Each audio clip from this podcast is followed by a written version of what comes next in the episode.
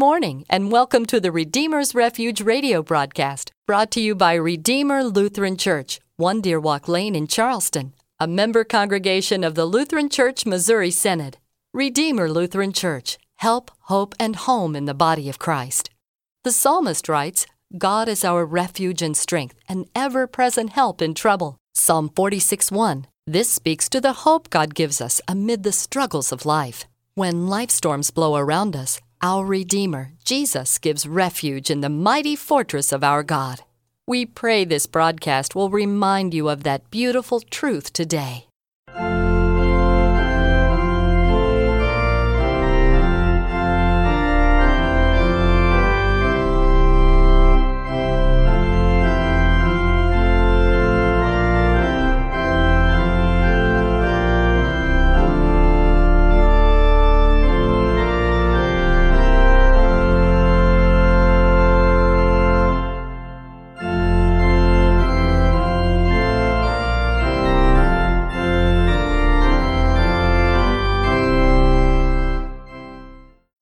Grace, mercy, and peace to you from God our Father and our Lord, our King, Jesus the Christ.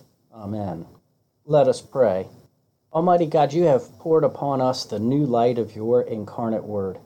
Grant that this light, enkindled in our hearts, may shine forth in our lives. Through Jesus Christ our Lord, who lives and reigns with you in the unity of the Holy Spirit, one God, now and forever. Amen. Our reading for this first Sunday of Christmas is from Colossians chapter 3, verses 12 through 17. Put on then, as God's chosen ones, holy and beloved, compassionate hearts, kindness, humility, meekness, and patience, bearing with one another, and if one has a complaint against another, forgiving each other. As the Lord has forgiven you, so you also must forgive. And above all these, put on love which binds everything together in perfect harmony. And let the peace of Christ rule in your hearts, to which indeed you were called in one body. And be thankful. Let the word of Christ dwell in you richly, teaching and admonishing one another in all wisdom, singing psalms and hymns and spiritual songs with thankfulness in your hearts to God. And whatever you do, in word or deed, do everything in the name of the Lord Jesus, giving thanks to God the Father through him. The gifting day has come and gone, and one point is again clear gift giving becomes very stressful for many people. A recent comedy show on television gave a good illustration. The young lady in the apartment across the hall from her friends got presents for them. One of the guys was greatly distressed as he cited the implicit reciprocity rule of gift giving. That is, he now felt under pressure to get her a gift. And it had to be at least equal in value and something that might last as long as what she gave to him. He was beside himself about it. In our text for this Sunday after Christmas, St. Paul gives us a helpful suggestion for giving a gift that's just sure to be lasting. Actually, Paul's words from the Lord are more than helpful and they're more than a suggestion. The apostle tells us to give love as a gift.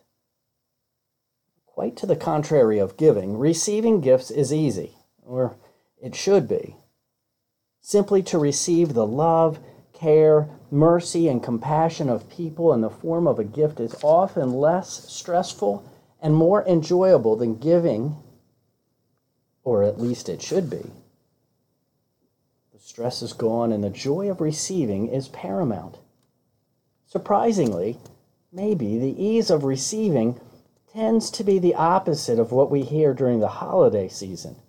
Many have said it's better to give than to receive. I'm not so sure that statement is accurate when we look at it from a theological perspective. And one reason people may believe that giving is better than receiving stems from the focus area of the statement. When saying that giving is better than receiving, a person is more focused on looking at himself or herself as the centerpiece rather than on the one who is to receive. The world would encourage this behavior and deny the importance of what receiving is all about. The gift of forgiveness and salvation is a free gift, one that comes with no strings attached. The gift is one we receive from Jesus without any merit or worthiness in us. The love of the Savior is an unmatched and tremendous blessing.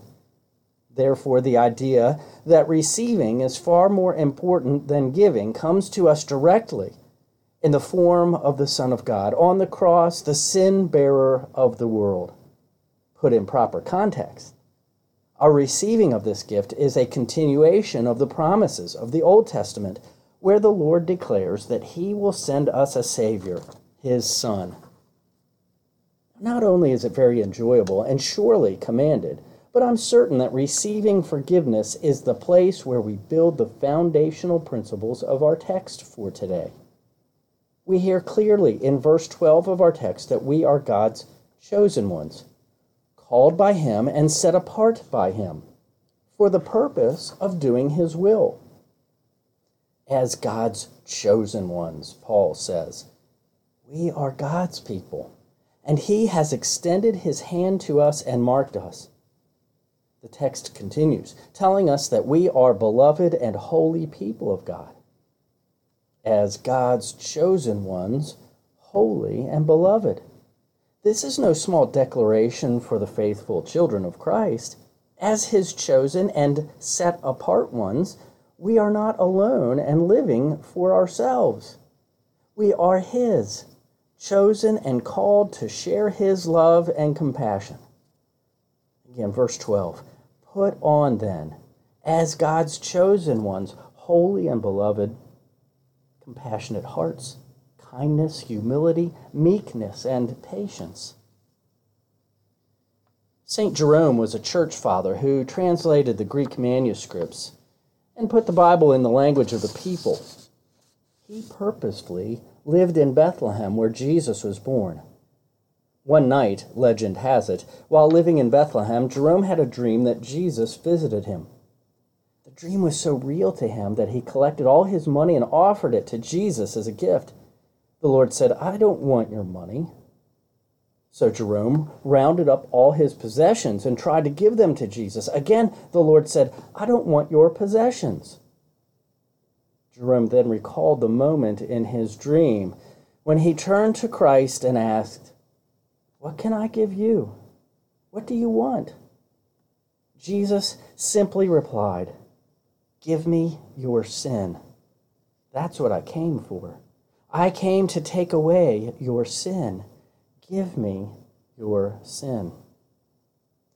Our epistle text now reminds us that we should forgive one another in Christian love. Put on then, as God's chosen ones, holy and beloved, compassionate hearts, kindness, humility, meekness, and patience, bearing with one another forgiving each other as the Lord has forgiven you, so you also must forgive. Oft times, we are not willing to forgive those who've hurt us because it seems to empower us as we withhold forgiveness. The apostle encourages us to see and know that our ability to forgive comes from the reality that we are first forgiven by Christ in our own lives. Thus, we can forgive others. This is a beautiful reality in which we live as children of the Heavenly Father. Immediately following this encouragement about forgiving, we're told to put on love. Verse 14, and above all these, put on love, which binds everything together in perfect harmony. Love is what binds all things together in the life of the Christian in a confirmation class some years ago, one of the students asked, How do we put on love?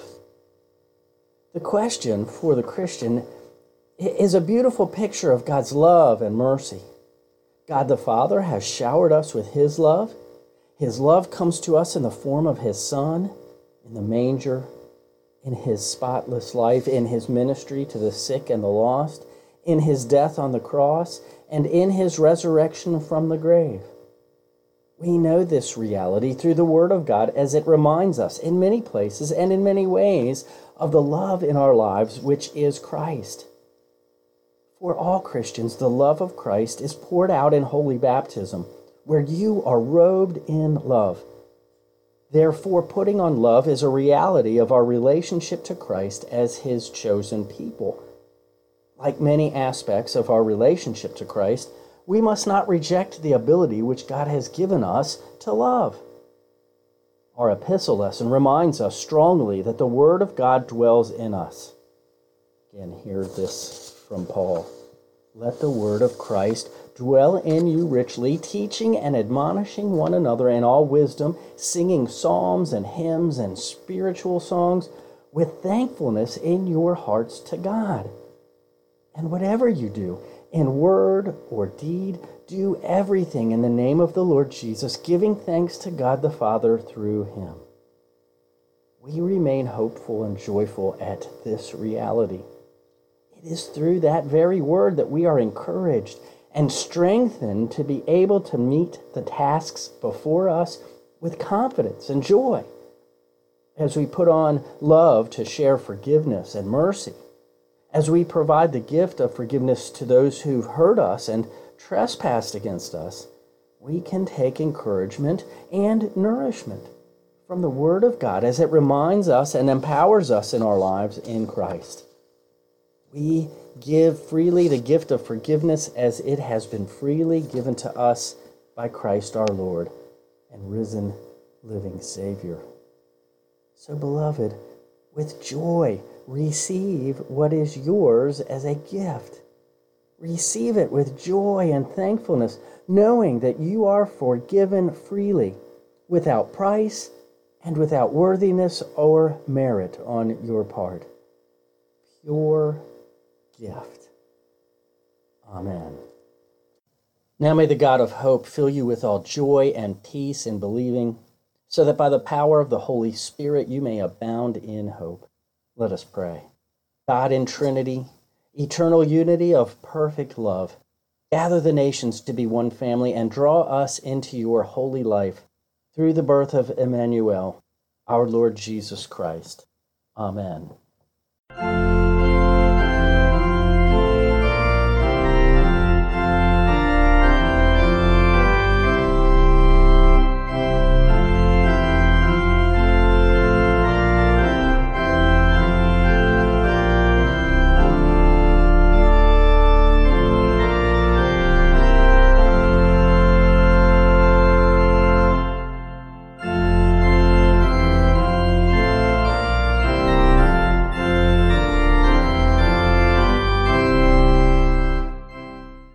Thank you for giving us a brief moment of your day. Our prayer and hope is that the message of the good news of Jesus Christ will have a positive impact for you as we at Redeemer Lutheran Church endeavor to be help, hope, and home in the body of Christ for all whom we meet. We invite you to come and receive the Lord's blessing through word and sacrament as we gather on Sunday mornings at 1045 for our worship service. We're located at 1 Deer Walk Lane, just off the Paula Road exit on Corridor G. You can find us on the web at redeemerwv.org and on Facebook at Redeemer Lutheran Church WV. Thank you, and may God bless your day.